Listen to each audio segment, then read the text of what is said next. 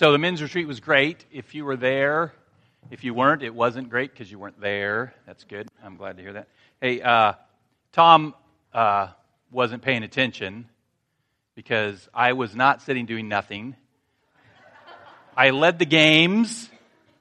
The games were great, right, guys? All right. Woo. And I did the PowerPoint.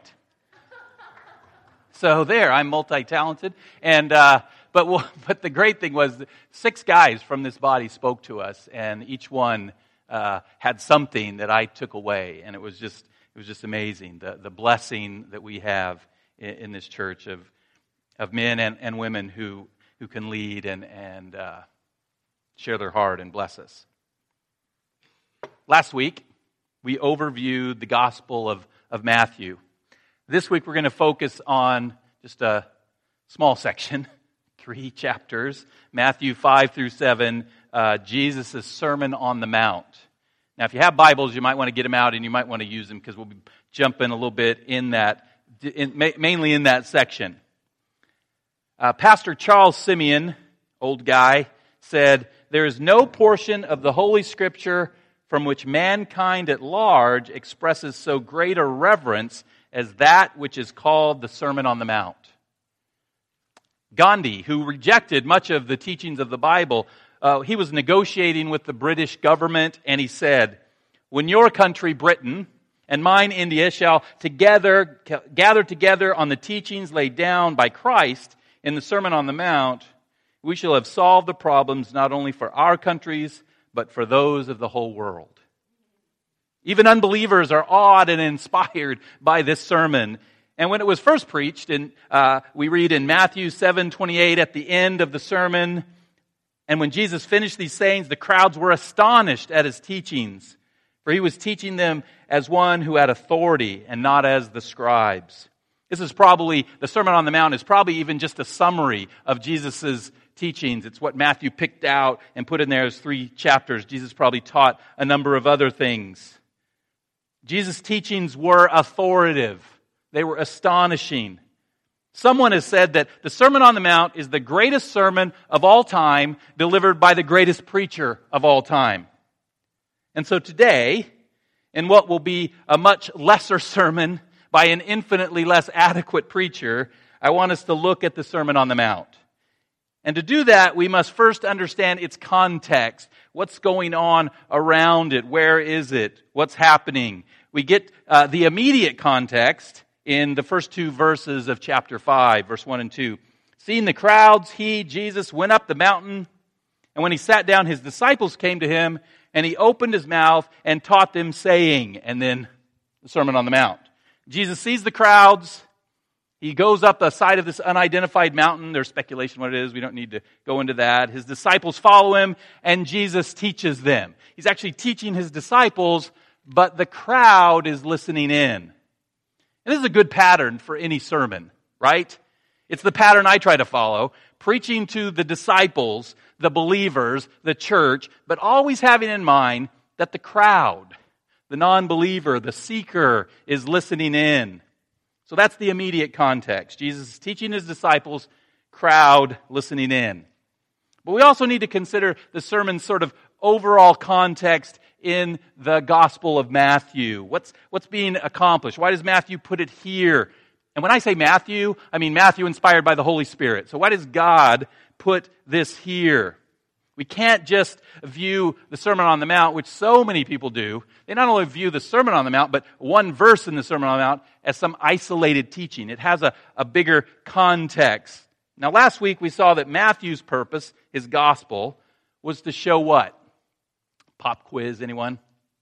What was the purpose of Matthew's? What's he trying to do?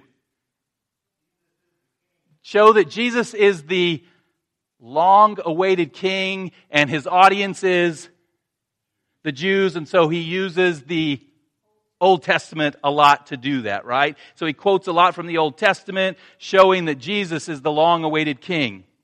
And in chapter 4, verse 23, right before the Sermon on the Mount, Matthew sort of summarizes Jesus' earthly ministry. Not up to this point, but sort of a summary of his, his whole ministry.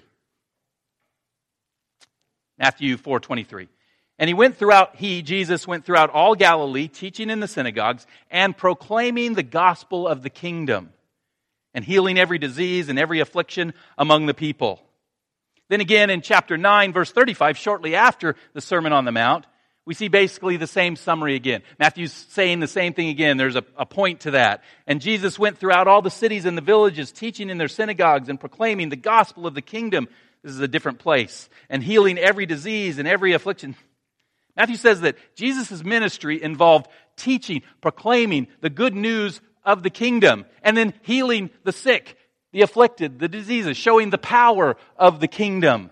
So the Sermon on the Mount is Jesus proclaiming the gospel of the kingdom in word and in deed. In fact, Jesus uses the, the, the word kingdom eight times in this sermon. Kingdom of heaven six, kingdom of God once, sort of interchangeable, and then just kingdom once. He begins with these words. The first beatitude. We call the, the first, the beginning part, the beatitudes. Blessed are the poor in spirit, for theirs is the kingdom of heaven.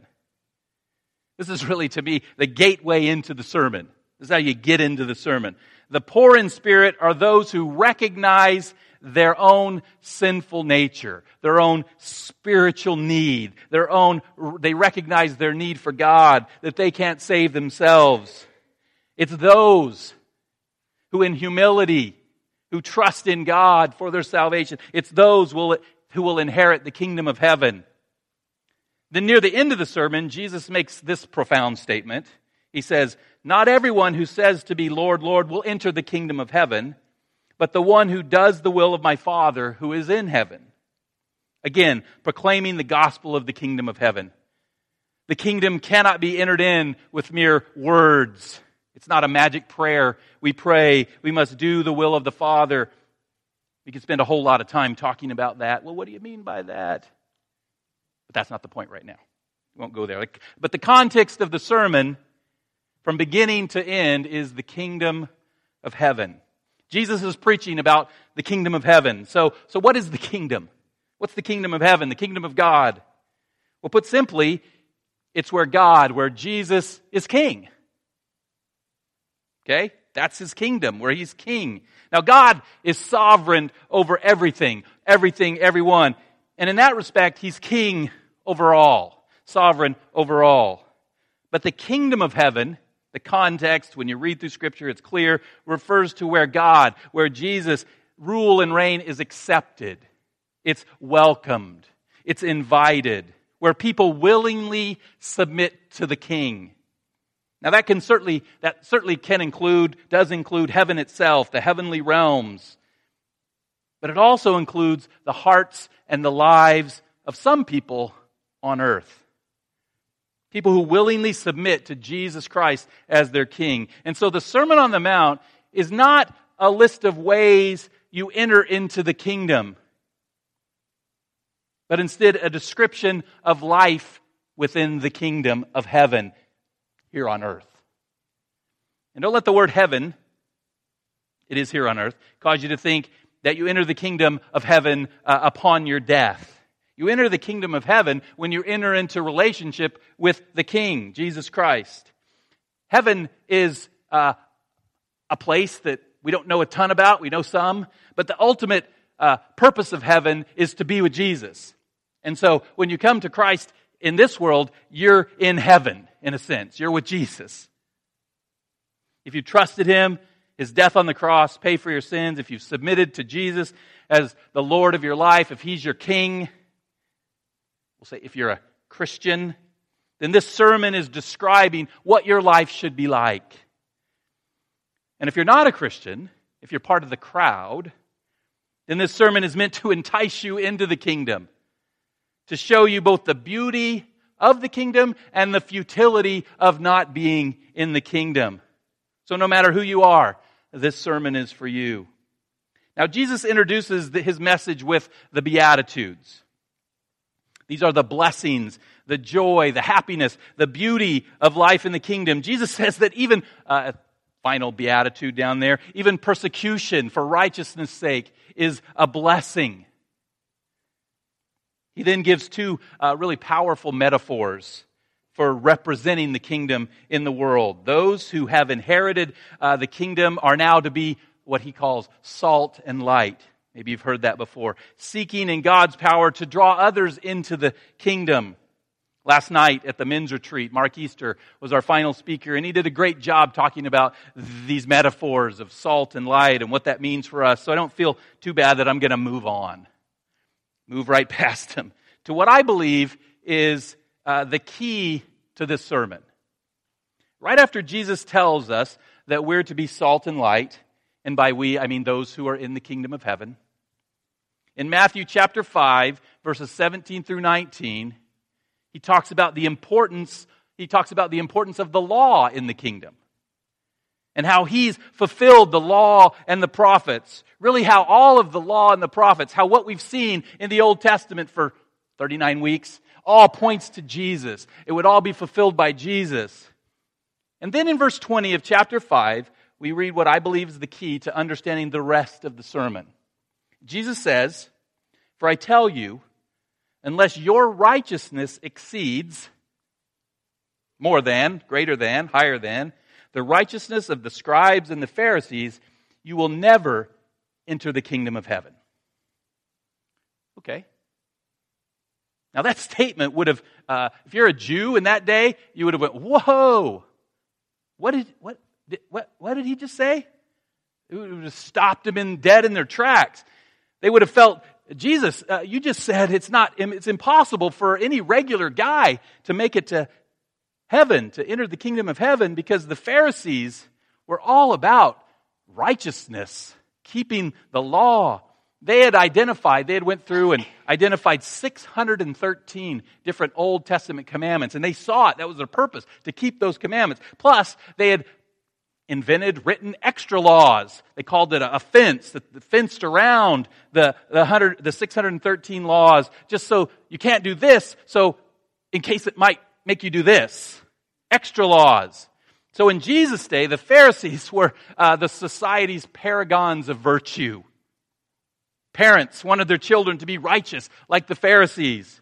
And Jesus is saying, if our righteousness isn't greater than theirs, then we'll never enter the kingdom. So, does Jesus mean uh, that if the Pharisees as a whole, you know, maybe the average score of the Pharisees on the righteousness scale is 94, then we better score a 95 or we're not getting in? Is that, is that what he means? I don't think so.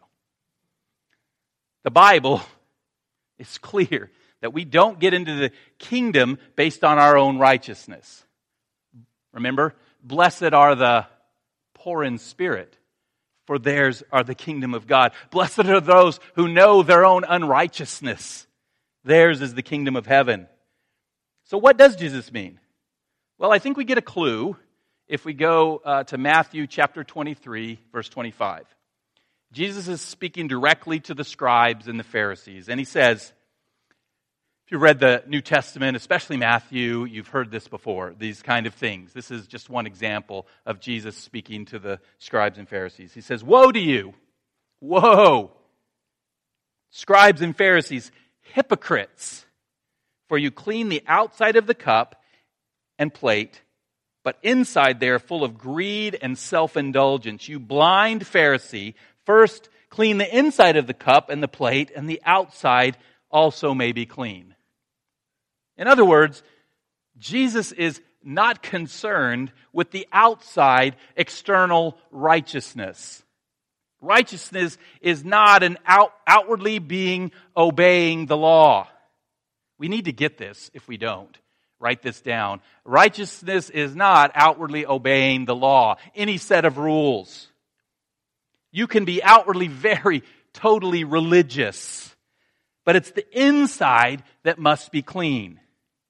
Jesus further says in verse 28, if I haven't been clear with you guys, so you also outwardly appear righteous, appear righteous to others, but within you are full of hypocrisy and lawlessness. The scribes and the Pharisees had this outward appearance of righteousness. And Jesus says, that's not righteousness at all. That is not what I think righteousness is. That's not what God calls righteousness. It's, hypocrisy. It's lawlessness. So there's good news and there's bad news, right? Brothers and sisters, the good news is Jesus says the scribes and the Pharisees' righteousness scores a big zero. They're terrible at this righteousness thing in Jesus' eyes. So exceeding their righteousness and entering the kingdom of heaven should be a piece of cake, right? Right? Wrong. There's the bad news. Because we're no better than they are. Our righteousness score is also a big zero. For all have sinned and fallen short of the glory of God. We all are selfish and sinful and hypocr- hypocritical. No, that's not the right word. Practice hypocrisy. We're all tied. We're all tied uh, on the righteousness score with a big zero. And I hate ties. I, I, I don't understand them. We have to have a winner. So, how do we exceed their righteousness? How do we move from an outward appearance of righteousness to an inward reality of righteousness? Because Jesus is saying, get this, if you're going to enter my kingdom, then you must be internally clean. And this cleansing, the Bible teaches, Jesus teaches, doesn't come through anything that we can do or produce ourselves. We need, as Jesus said to another Pharisee in another gospel, Nicodemus, John chapter 3, verse 3, truly, truly, I say to you, unless one is born again, he cannot enter the kingdom of God. Jesus came to bring us new life, a, a new heart, a new birth, to transform us. We are, uh, Paul says, new creatures in Christ Jesus. And in this new birth, Jesus cleanses, He changes, He transforms us, us, transforms us from the inside out. If the inside's clean, the outside is clean. In some ways, it doesn't matter if you roll around in the dirt. If, if the inside is clean, the outside is clean. And in this new birth, in this transformation that Jesus performs, we are given his righteousness that always exceeds the righteousness of the Pharisees. And that's the key. That's the key to understanding the rest of this sermon.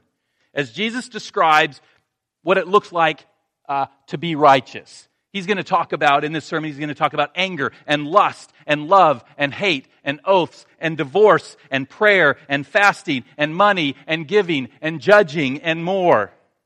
And what we need to see is this. He's not talking about uh, some righteous state that you must attain so you can enter the kingdom of heaven. He's talking about those who are already in the kingdom of heaven, who've been transformed and have received his righteousness.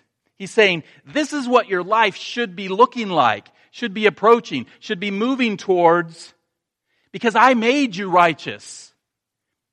I've given you the power to live a, a righteous life in me. God's word says that in Christ you're a new creation with a new heart. You've received His Spirit. You've been given a new spirit. Therefore, there will be change. There will be a move towards righteousness. Now, because we uh, still live in this kingdom as well, that change is often gradual, it's often slow, there are often setbacks. But according to Christ, it's inevitable.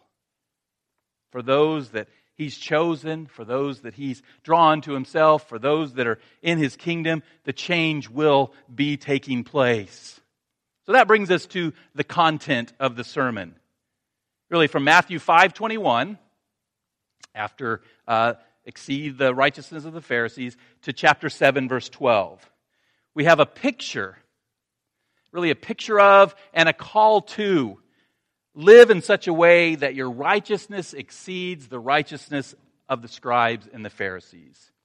This is what it looks like to be born again, born into the kingdom of heaven. So first, we are to pursue a superior righteousness.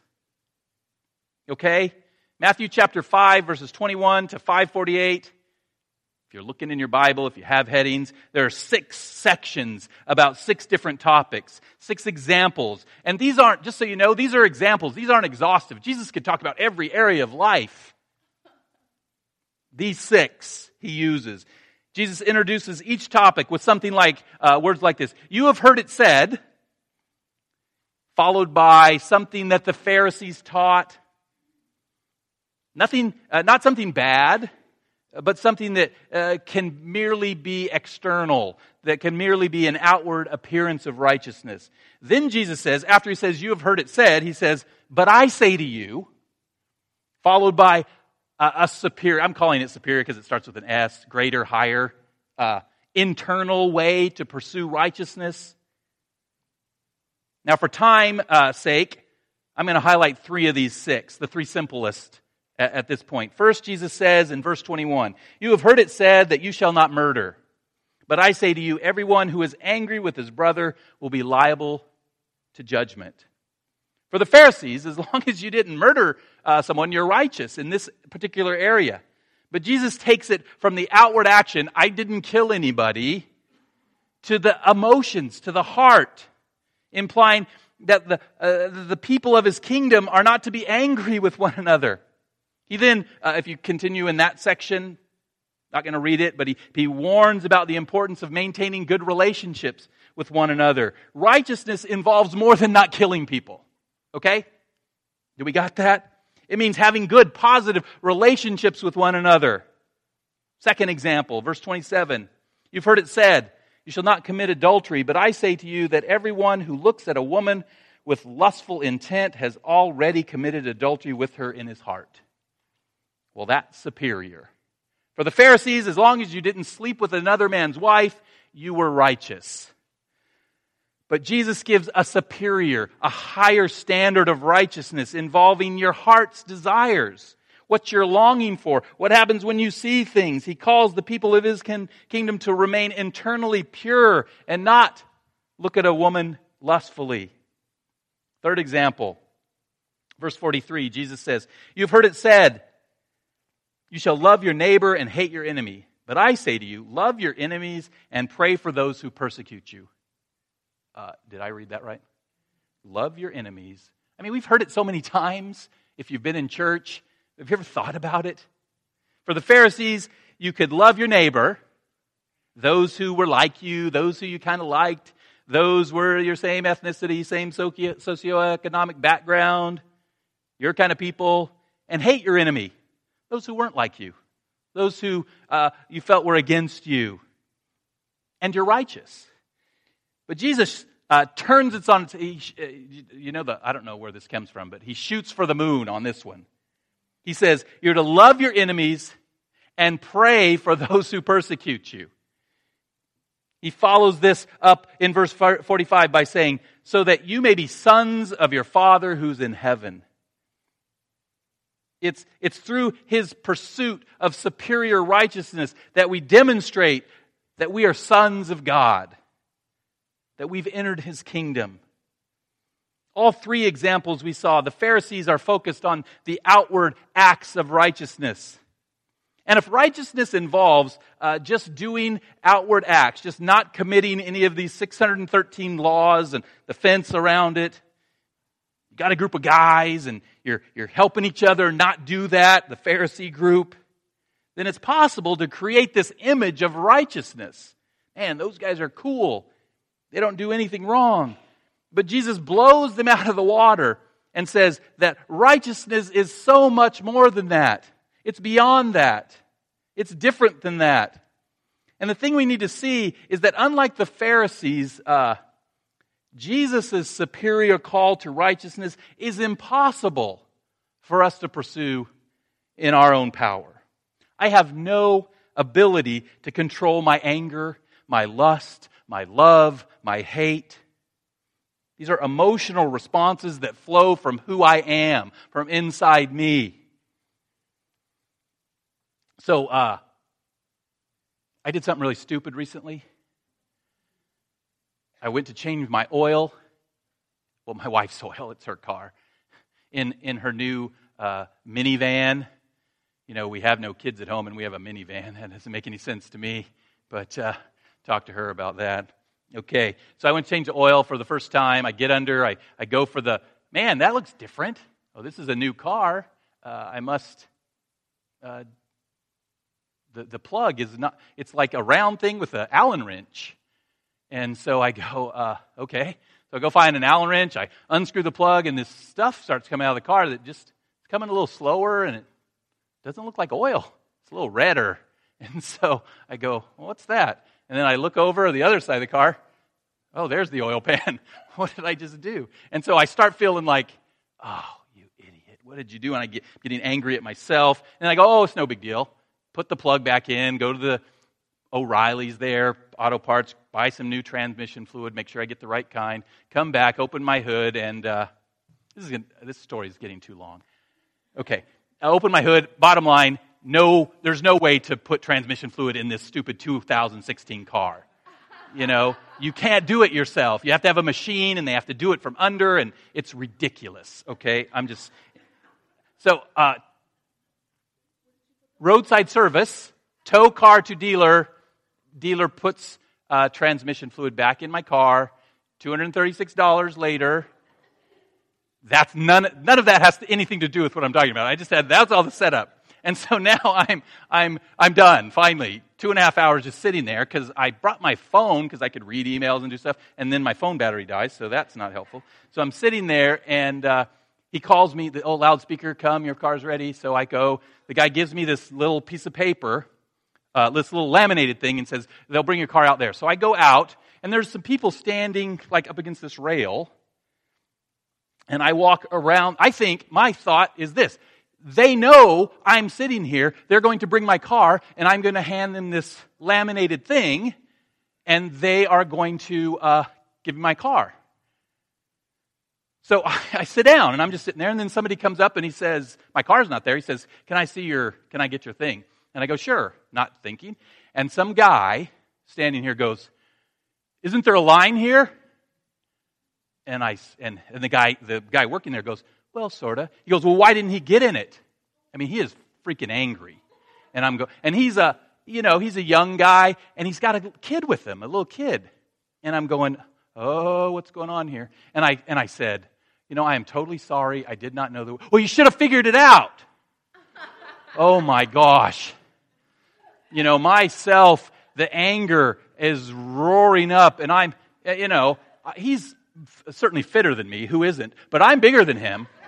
And, and I'm thinking, uh, this is not going to go well, Lord. And so, and so, uh, so there was my sin nature right there.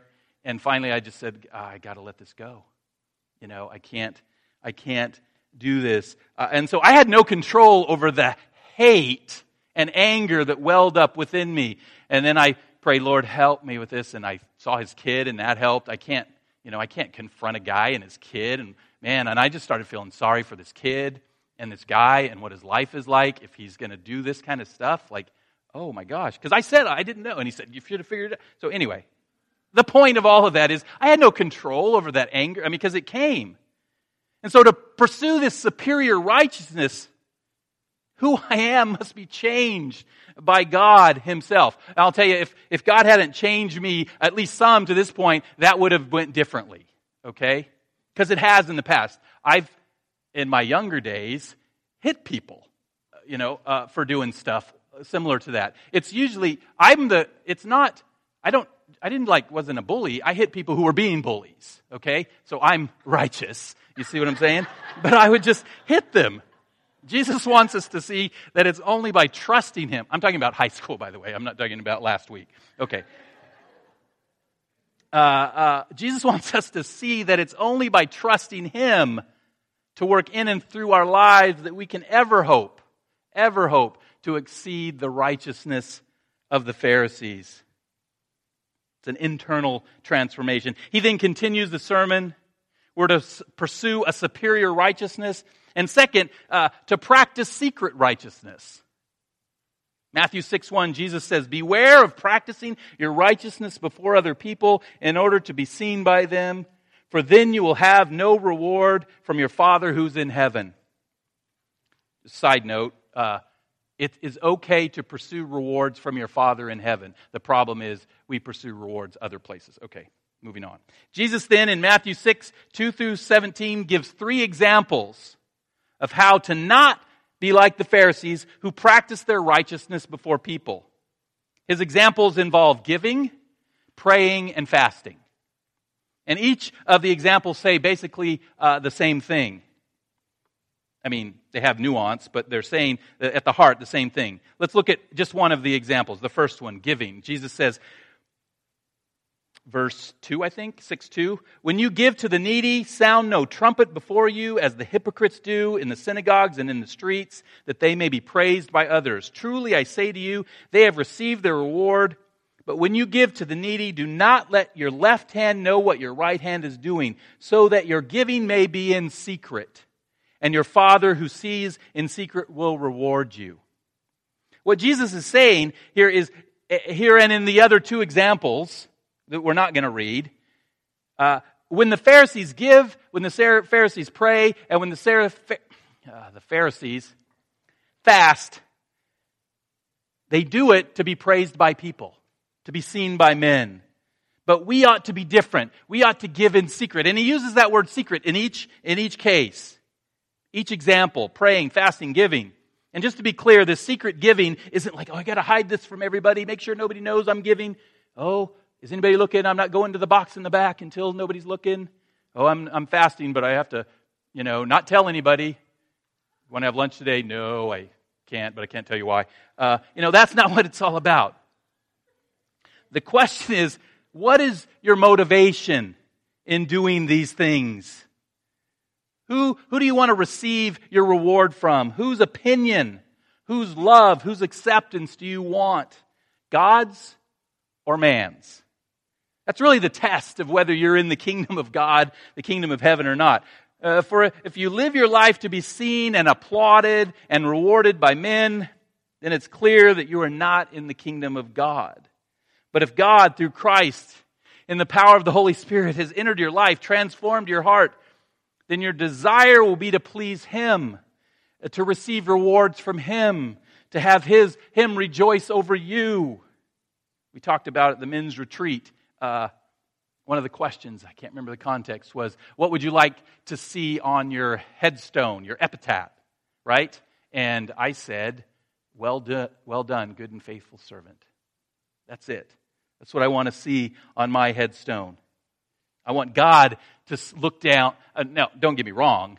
I want, after this sermon, everyone to say, Good job, Pastor, and stuff like that too, uh, because I am just sinful me. But really, ultimately, I want to be rewarded by God. Well done, good and faithful servant. So, in the kingdom of heaven, we practice uh, secret righteousness. We seek applause, acceptance, reward from God, not man. We don't care if people see us. We're not doing it for that. We're doing it because God wants us to, because God's called us to. And Jesus continues In the, in the kingdom, we prioritize seeking his righteousness. Matthew 6, oh my goodness. Uh, 19 to 34, Jesus encourages, commands his people to seek the things of God over the things of this world. Don't store up uh, treasures on earth, store up treasures in heaven. No man can serve two masters. You can't serve God and money. God takes care of the birds and the, and the flowers. He'll take care of you. Just summarizing some of that. And then in verse 31, Jesus says, Therefore do not be anxious, saying, What shall we eat? Or what shall we drink? Or what shall we wear? For the Gentiles seek after all these things, and our Heavenly Father knows that you need them all. But seek first the kingdom of God and His righteousness, and all these things will be added to you. Life in God's kingdom means we're not seeking the things of this world. We're not driven or consumed by houses and cars and careers and clothes and all the things that this world has to offer. It's not what motivates us. It's not what inspires us. It's not what uh, causes us to make a decision. If you're making a decision to take a new job just because you get more money, you might want to rethink that. You might want to talk to God about that. Instead, we're ex- excited by the things of God, by His kingdom seeing his kingdom grow, seeing people come to Jesus, entering his kingdom, people entering his kingdom that they too may worship the king, adore the king. And then seeking his righteousness, following him, obeying him, trusting him, giving him your, your very lives, allowing him to spend your life uh, the way he would see it spent for his glorious kingdom purposes. Now, is this easy? No. There's this battle You know, it's, it's kind of like we're torn. We're in the kingdom, but then the other kingdom is grabbing at us, the kingdom of this world. There's a battle for our soul that continues on because even when we enter the kingdom of heaven, we're still surrounded and influenced by the, the kingdom of this world. But Jesus is saying, for those in the kingdom, there will be a different set of priorities. You're going to look different from the people around you. And if you don't, fill in the blank. Are you in the kingdom? When God gives us a new heart, He also gives us a new set of priorities for Him and His kingdom. He changes our desires. If you're desiring the same thing the people in the world are desiring, why? So in the kingdom of heaven, we prioritize seeking not the things of this world, but the things of God, His righteousness. Chapter 7, Jesus tells his people to prevent self righteousness. Final part of the content. In Matthew 7, 1 through 5, Jesus says, Judge not that you may not be judged. For with the judgment you pronounce, you will be judged, and with the measure you use, it will be measured to you. Why do you see the speck that is in your brother's eye, but do not notice the log that is in your own eye? Or how can you say to your brother, Let me take the speck out of your eye? There's a, a log. This is comical if you think about it when there's a log in your own eye. You hypocrite. First take the, first take the log out of your own eye, and then you'll see clearly to take the speck out of your brother's eye. There's a lot we could say about this passage. But what I want us to see is that there's no self righteousness in the kingdom of heaven. But instead, by the grace of God, when He changes our hearts, we seek first to grow in our own righteousness we look to us first. Not to be self righteousness, but first to see and remove the, the log, the sin in my own eye. And then, and then help our brother remove the, the speck, the sin in our brother's eye. Many people, Christian and non Christian alike, quote this phrase. That's all they know about the whole Sermon on the Mount, maybe. Judge not, lest you be judged. My niece uh, says oftentimes, don't be judgy, you know. She doesn't even know she's quoting the Bible. You know, don't be judgy. And usually, I'm not talking about my niece. Well, maybe I am. Usually, when we say that, it's an attempt to keep, uh, keep people from pointing out your sin. But just to be clear, Jesus is not com- condemning judgment in and of itself. We're to help our brother. We're to see our uh, there's other scriptures that say when you see your brother in sin, lift him up, help him out, encourage him. We're to see our brother get the speck out of his own eye, help him. What Jesus is condemning is self-righteous attitude that says, he's the sinner because he doesn't give like me. Or she's the sinner because she dresses like that. He's the sinner because he got really mad when he didn't know that I didn't know I was in line. Jesus is condemning that kind of judgment. The kind of judgment that never looks here first. Jonathan Edwards, regarded as uh, by many America's greatest preacher, pastor, theologian, he wrote, this is amazing. I'm, I'm reading it, one of his biographies now, and it's basically about the 70 resolutions. Don't put up the quote before I get. Sorry. I, well, I didn't say the quote. Come on, mom. No, just kidding. Uh, because they're reading the quote. Okay, great. Thanks. Uh, I'm reading this book, 70 Resolutions and it's amazing. And so, uh, his 70 resolutions that he made, resolutions to help him with God's grace. You know, it's not like I'm going to make myself righteous. With God's grace, to live a righteous life. And the eighth resolution clearly demonstrates his desire to prevent self-righteousness. Because if you're Jonathan Edwards, you could be self-righteous. He says, resolved to act in all respects, both speaking and doing as if nobody had been so vile as I and as if I had committed the same sins or had the same infirmities or failings as others. Whether I do or don't, I'm just going to regard I've committed all of that. Edward's resolution to act and speak as if nobody had been as vile, as sinful as he is really good advice to all of us. Because we all, remember, score a big fat zero on the righteousness scale, no matter who you are. Always looking to self with regards to our sin first, never pointing the finger of accusation to others, but only seeking to help our brother, our sister in their walk with God. And that may be confrontational, it may be pointed out, it may not even always go well, but you have to know you're looking to self first. You have to know your motives are to help them, not to uh, show that you're righteouser than them. So that's a summary, okay? The content, Sermon on the Mount. Jesus calls those who've been born into the kingdom, born again into his kingdom, those who've received his righteousness, he calls them, he calls us to live a new life. A life based on who we are in Christ, on what we've received from Christ, to exceed the righteousness of the scribes and the Pharisees, to pursue a superior righteousness, practice secret righteousness, prioritize seeking his righteousness, preventing self righteousness, then in chapter 6, 7, verse, okay, 6 through 12, Jesus makes some concluding remarks about asking and seeking and knocking. Seek and you shall find, knock and the door shall be opened, and those are great. I wish we could talk about those. Then he summarizes, I think he summarizes his own sermon uh, in Matthew 7 12. We call this the golden rule. So whatever you wish that others would do to you, do also for them, for this is the law and the prophets. Jesus says that the golden rule, loving and caring for others, uh, and just so we know, it's internal, that I actually feel love and care. I feel the same love and care that I want people to feel for me.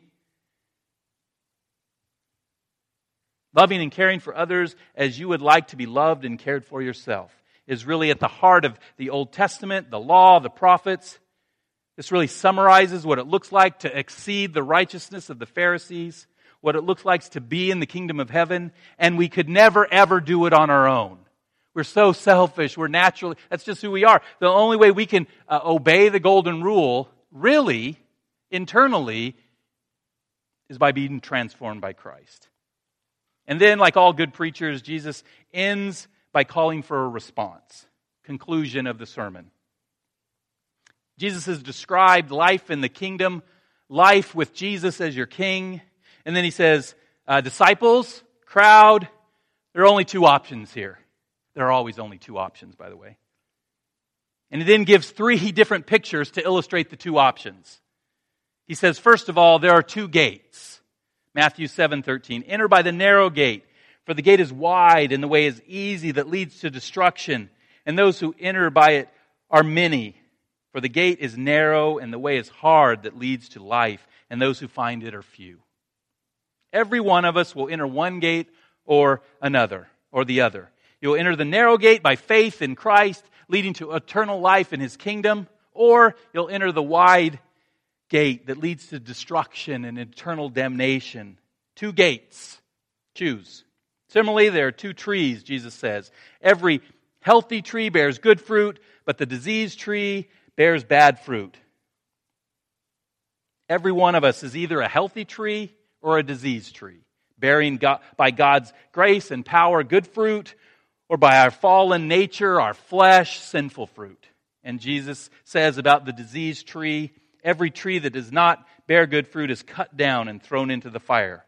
Two gates, two trees, you choose. And the last two houses, Jesus said, every, everyone then who hears these words of mine and does them will be like the wise man who built his house on the rock. And the rains fell, and the floods came, and the winds blew and beat on that house, but it did not fall, because it had been founded on the rock. And everyone who hears these words of mine and does not do them will be like the foolish man who built his house on the sand, and the rain fell, and the floods came, and the winds blew and beat against that house, and it fell, and great was its fall, was the fall of it. Notice Jesus says about the house built on the sand, and great was the fall of it. That word great in the Greek is megas, mega, humongous, absolute, epic fall. Jesus is, is talking about a far worse storm than, the, sometimes we talk about this verse in terms of the storms of this life. You know, uh, death and divorce and, and loss of relationship and things like that. And maybe there's application there. But what he's really talking about He's talking about, about that storm of standing before a holy, righteous God in the, in, the, in the last judgment. And the question will come, did your righteousness exceed the righteousness of the scribes and the Pharisees? And the answer will depend on which gate you entered. which tree you are, where you built your house. Where did you put your faith, your trust, your belief? Was it in the wide gate, the diseased tree, the sand of this world, pursuing external righteousness, practicing public righteousness to be seen by men, seeking the things of this world over the things of God, trusting in your own self righteousness? Or did you go through that narrow gate? Are you the healthy tree bearing good fruit? Did you build your house? Uh, put your trust in the word and the life and the death of the solid rock of Jesus Christ? So today, before the, the gate closes, before the tree gets cut down, before the storm comes, uh, each one of us, I mean, we can move our house. Isn't that cool? It could be built on the sand today, but we can get, call a crew of Jesus people and move it or something. Move it over to the rock. Each one of us must grapple with the choice that Jesus offers two gates, two trees, two houses. All pointing to the, to the same choice. Will I choose my way?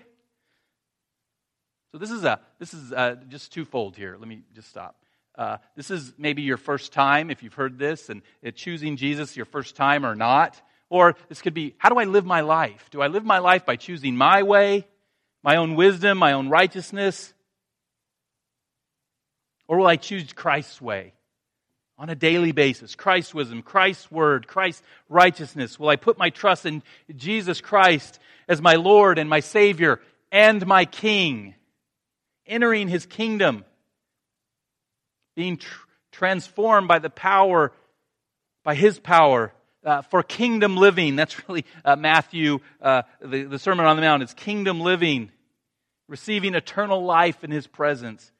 I pray that each of us in this room today will make the right choice, not only the first time, but on a daily basis, to allow Jesus to be our King, to enter the kingdom of heaven. Would you pray with me? Father God, thank you for your word and just how powerful it is, how, how great your Sermon on the Mount is, Lord. I, I just pray that the things from your sermon would, would be burnt into our hearts. The things that I said that were foolishness would be cast aside, I pray for myself. I pray for my brothers and sisters here. Lord, I pray we would continue.